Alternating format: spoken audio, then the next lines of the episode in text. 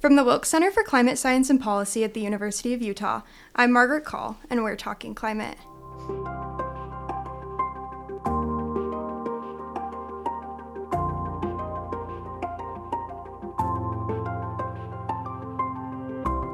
Today, we're happy to welcome Dr. Leif Anderson, an assistant professor in the Geology and Geophysics Department, who's been doing research on glacial geology since his undergraduate degree.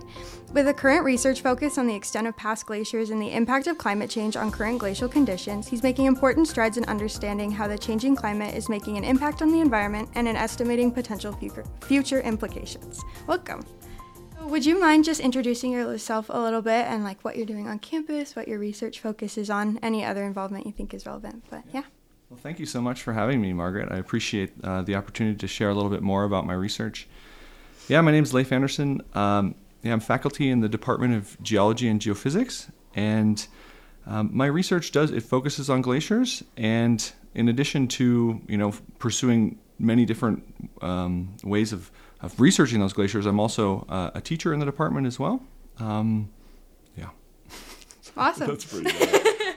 Great. Um, so. Um, I'm curious. So, with this field of research, I know it's like kind of a smaller subsection of the geosciences, um, but I'm curious, like how you got to wanting to study it and how you kind of decided that that's the path you wanted to follow. Yeah, that's a great question. Uh, for me, I, I sort of grew up in the Pacific Northwest, and uh, my father would always take me into the mountains, and he was he was a mountain climber in the Himalaya back in the 70s, and showed me all sorts of photos of glaciers in the Himalaya and glaciers that were in steep mountains. Um, they might have been covered with rocks, things like that, but it always sort of stuck in my mind, and and I've been pursuing science related to that ever since. So that's one motivation. The other is is just the um, you know we're facing some significant changes in climate and and the environment, and especially in alpine settings, there's a lot of uncertainty about what that means um, in terms of the negative effects to folks living downstream. So I'm also motivated by that. Yeah. Cool. Um, so within kind of this realm of climate research, um, I'm curious, like, if you could give us some more details about what exactly you're looking at um, within climate-related studies, um, but also kind of what do you think um, the future implications of like what you're researching could have to play on how we understand climate um, and how we can kind of combat climate change or what that means. Mm-hmm. Um, yeah, what can we kind of learn from what you're doing? Absolutely. Yeah, so very broadly, I study glaciers and ice sheets, and as they contract with warming temperatures, one of the biggest implications um, is what is the future sea level, right? And there's millions of people living living on the coast that are affected by this. So, by studying modern glaciers, um, not the big ice sheets like Greenland and Antarctica, we are really constraining the most recent sea level rise, um, or the, the, the sea level rise that will happen in the next 50 years or so by studying the ice sheets, for example, Greenland and Antarctica, we're talking about sea level rise in the in the 100 to 200 to 300 to 1,000 year time scale. So, so that's really a, one of the most important things that, that my research uh, informs. I also study uh, glaciers that are smaller, that are covered covered with rocks. So, in Utah, we might not be aware of it, but we actually do have some glacial ice that remains. And so, for example, uh, Mount Timpanogos by Provo, just to the east of Provo, there's actually a substantial amount of ice that's still preserved there. And so one of the things that I'm I'm working on is to understand first how much ice is there, and then what's going to happen to that ice going into the future. So in the in the places where we have really small glaciers, what's really important there is how how is the change in the ice there going to affect the downstream hydrology, and then also life in the really in the streams down downstream as well. So those are a couple ways that my, my research is is informing you know climate impacts and the impacts that climate change will have. Yeah. Cool. Mm-hmm. Um, I also am curious with a little bit more of like the paleogeography stuff and the paleo um, geomorphology that you study, mm-hmm. um, with understanding kind of uh, what the climate looked like before. Yeah. Um, I am curious, like what we can learn from that about um, how that can inform also our current climate understanding. I know, like, mm. um, a lot of people, like, I volunteer up at the museum in their mm-hmm. new climate exhibit, and so I talk to a lot of people about how um, they are that climate change is normal um, and that we see climate yeah. circulation. Mm-hmm. Um, and so I'm curious if there's things we can learn from your research about how those are different, like how past climate change is different um, yeah. from what we're experiencing now, but mm. anything else like that too. Like, what can we learn from what it used to look like? Yeah, that's a great question. Yeah, so another aspect of my research is to constrain past climate um, using glaciers that are no longer present. Um, so, for example, in the Wasatch, we had glaciers, at least in Little Cottonwood, extending all the way to the mouth. Um, you know, Yellowstone, this the famous supervolcano, was covered by a, quite a large ice cap. So there was quite a lot of ice around during the last ice age. Um, yeah, that's an interesting fact, but how does it inform what's happening today? Really, what we can do is we can use the past shape of glaciers using numerical models, 3D numerical models. We can estimate what the climate was in the past. And why that's important, uh, really, it comes down to climate sensitivity. So we know how much greenhouse gas was in the atmosphere during the last ice age because air bubbles are trapped in ice cores. Mm-hmm uh, in Greenland and, and Antarctica. So we know how much CO2 was in the atmosphere. If we can constrain what the past temperature was, then we have a sensitivity to greenhouse gases in the atmosphere. So we can use that that sensitivity to then project into the future, if that makes sense. So we know that we're increasing greenhouse gases, and we can project really, really, you know, substantial like increases um, and so, yeah, knowing what the past climate was paired with CO2 in the past, it helps us inform, uh, yeah, what the future will hold. So that's that's one way that that the past uh, it does inform the present and future. Yeah. Oh, cool. Okay, mm-hmm. so you can like compare the the how much carbon or like how much greenhouse gas is trapped, and then with how far the glacier extended to kind of determine the temperature. Mm-hmm. Okay. Cool. Yeah. Interesting. Mm-hmm. Um. Okay. Uh, so kind of more of like I guess a personal like question, um, but like what has been your favorite part of your research, um, both like throughout the whole time that you've been um, studying the environment, mm-hmm. Um, but also like recently, like what's been most exciting and mm. appealing to you? Yeah, it's a great question. Um, I think one thing that that I really love about my research is uh, is how challenging it is. I I I like uh, that every day I come to work, I have something new to learn. And, you know, that's something that I think, you know, more of us should, should be able to, to strive for. It's difficult. It's definitely difficult work, but it's very rewarding.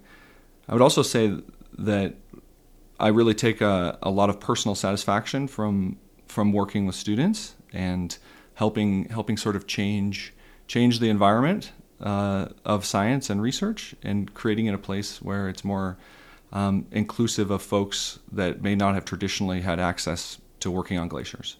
And I think that is um, that's more of a new movement in science, but it personally aligns with what I do, and I and it, I, it feels great when I can make breakthroughs in that realm too. Cool. That kind of perfectly leads into my next question. Um, since you've been involved with students, both as a teacher, but I'm, do you have undergrads in your lab? I do. I have a number. Yeah. yeah. awesome. Um, so, with um, being involved in research and with students in research, I was curious um, if you have any um, like recommendations or like just suggestions on how students that are interested in studying climate, especially because you're in earth sciences um, through the geosciences, mm-hmm. Um, how would they like get involved? Do you have any like recommendations on, on or also like just um, deciding if you like research. Like, how mm. can students decide if they want to pursue research, anything like that? That's a great question. I've I've mentored a number of uh, UROP scholars and then a Wilkes scholar as well. Um, I think the the most important thing to decide is to try it. And undergrad research is it's it's not uh, it seems scary I think at first, but a good mentor will will give you sort of a slow lead into what the research experience is like because um, yeah there's a lot there. And it takes years to really become um, you know to become a leader in a field. So you have to take a long term term view. But I think the most important thing to do is you know do well in your classes, and when you're excited by someone who's teaching that class, talk to them, and and then you know that professor might not be exactly in the field that you're interested in, but but we're all there to sort of uh, facilitate your education. So oftentimes students will come to me with an interest, and I will connect them with another professor.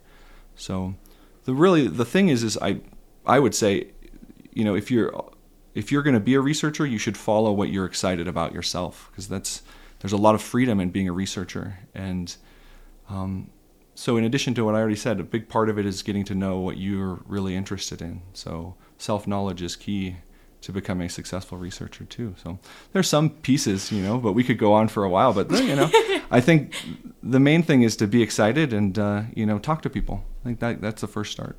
Yeah. Cool. Mm-hmm. Um, yeah, that is kind of everything that I had prepared to ask you. Is there mm-hmm. anything additionally that we missed that you would like to tell us about um, what you study or climate in general? Mm. I mean, yeah, I think one thing that that I think is is an interesting thing. thing it's an interesting thing about what's going on with uh, climate change today, and maybe a little bit about policy. Um, I think it's easy to get frustrated with the with the lack of progress, perhaps on you know, changing our use of fossil fuels, um, you know, in mitigating the effects of climate change. But I like to remind myself that I, you know, taking a little bit more of a long-term view, it's, um, I'm not sure there's any like time period in human history when we've been able to identify a problem as large as this and mitigate it. So I think we need to be a little patient with, um, with the changes, and we just need to continue to to make efforts. So I think I think that's something that, that maybe is overlooked a little bit. We're doing something exceptional by trying to mitigate this big environmental issue. Yeah, yeah that's. Mm-hmm. Um, I have another question on that. Um, I know. So like in studying climate we get a little discouraged sometimes with stuff like that mm-hmm. um, when with you being like so involved in the field and studying climate um, what do you like other than just like that patience what do you use to kind of like keep motivated mm. um, to study it without just like i don't know like being super depressed because i hear that a lot from students that Absolutely. we like walk out of a climate change class and they like hand us a counseling card for climate change counseling and so like it, it's a big issue for kids like mm. undergrads right now mm-hmm. that are mm-hmm. looking at studying climate because it just seems to be a downward spiral i think mm. sometimes um, what do you like use to stay motivated mm. and positive yeah that's a i mean that's a great question and uh, you know society today kind of builds anxiety in a lot of ways that's not i would say healthy um, so i think one thing that you can really do is is try to step back and see the bigger picture. And um, a lot of times we're trying, you know, scientists, teachers, we're trying to convince you that it's a it's an issue. Um, but I, I, mean, this is this is more of a personal like how you can handle that stuff. But I think it's a lot more time just with ourselves.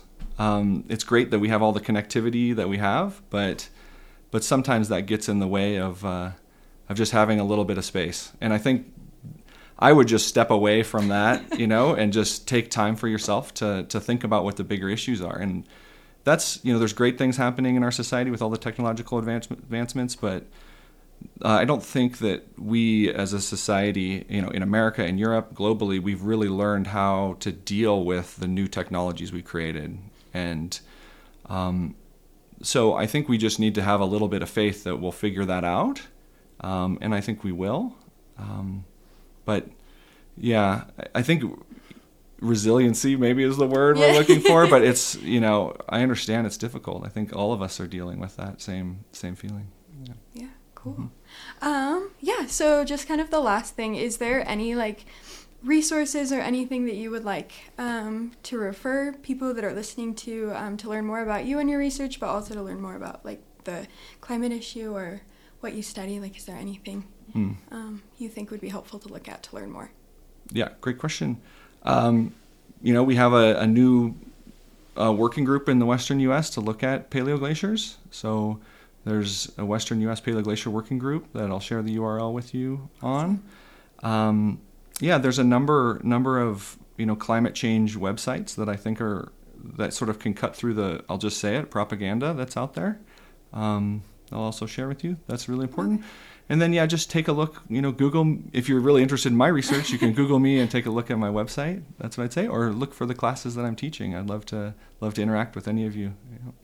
Perfect. Yeah. Mm-hmm. Thank you so much for joining us, and it's been great chatting with yeah, you. It's so a pleasure. Thank you, thank you so much. We will be recording and posting more interviews with researchers at the U engaged in the work of climate science and policy. To hear more and learn more about the Wilkes Center, go to wilkescenter.utah.edu.